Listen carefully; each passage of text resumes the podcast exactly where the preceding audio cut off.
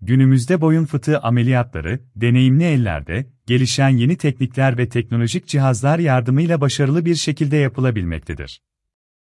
Uykuları kaçırabilen ve yaşam kalitesini düşüren boyun fıtığının, mikrocerrahi yöntemi ile tedavisi mümkündür. Mikrocerrahi yöntemiyle hastada mevcut şikayetler ortadan kaldırıldığı gibi, ağrıdan dolayı düşmüş olan yaşam kalitesi de yükselir. Cerrahi tedavi seçeneği, tıbbi tedaviye yanıt alınamayan, güç kaybı olan, belirgin omurilik ve veya sinir kökü basısı saptanan hastalara önerilir.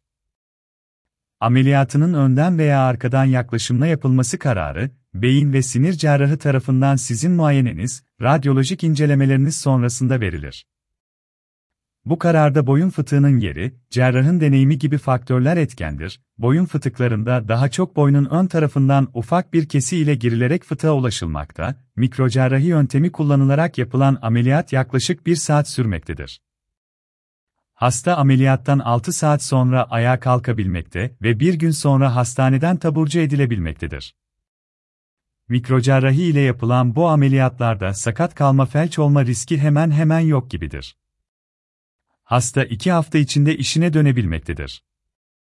Boyun fıtığında arkadan yapılan ameliyat daha sınırlı sayıdadır. Eğer fıtık orta hatta değil ve omurilikten çıkan sinir kökünün omurilik kanalını terk etmek üzere girdiği kanalın ağzındaysa o zaman arkadan yaklaşım önerilebilir. Boyun fıtığında ameliyat ne zaman önerilir? Ameliyat dışı tedavi yöntemlerine cevap alınamaz ise 4-12 haftada kol ve veya bacaklardaki kas gücü azalması veya kaybı varsa. İdrar, büyük abdest kaçırma.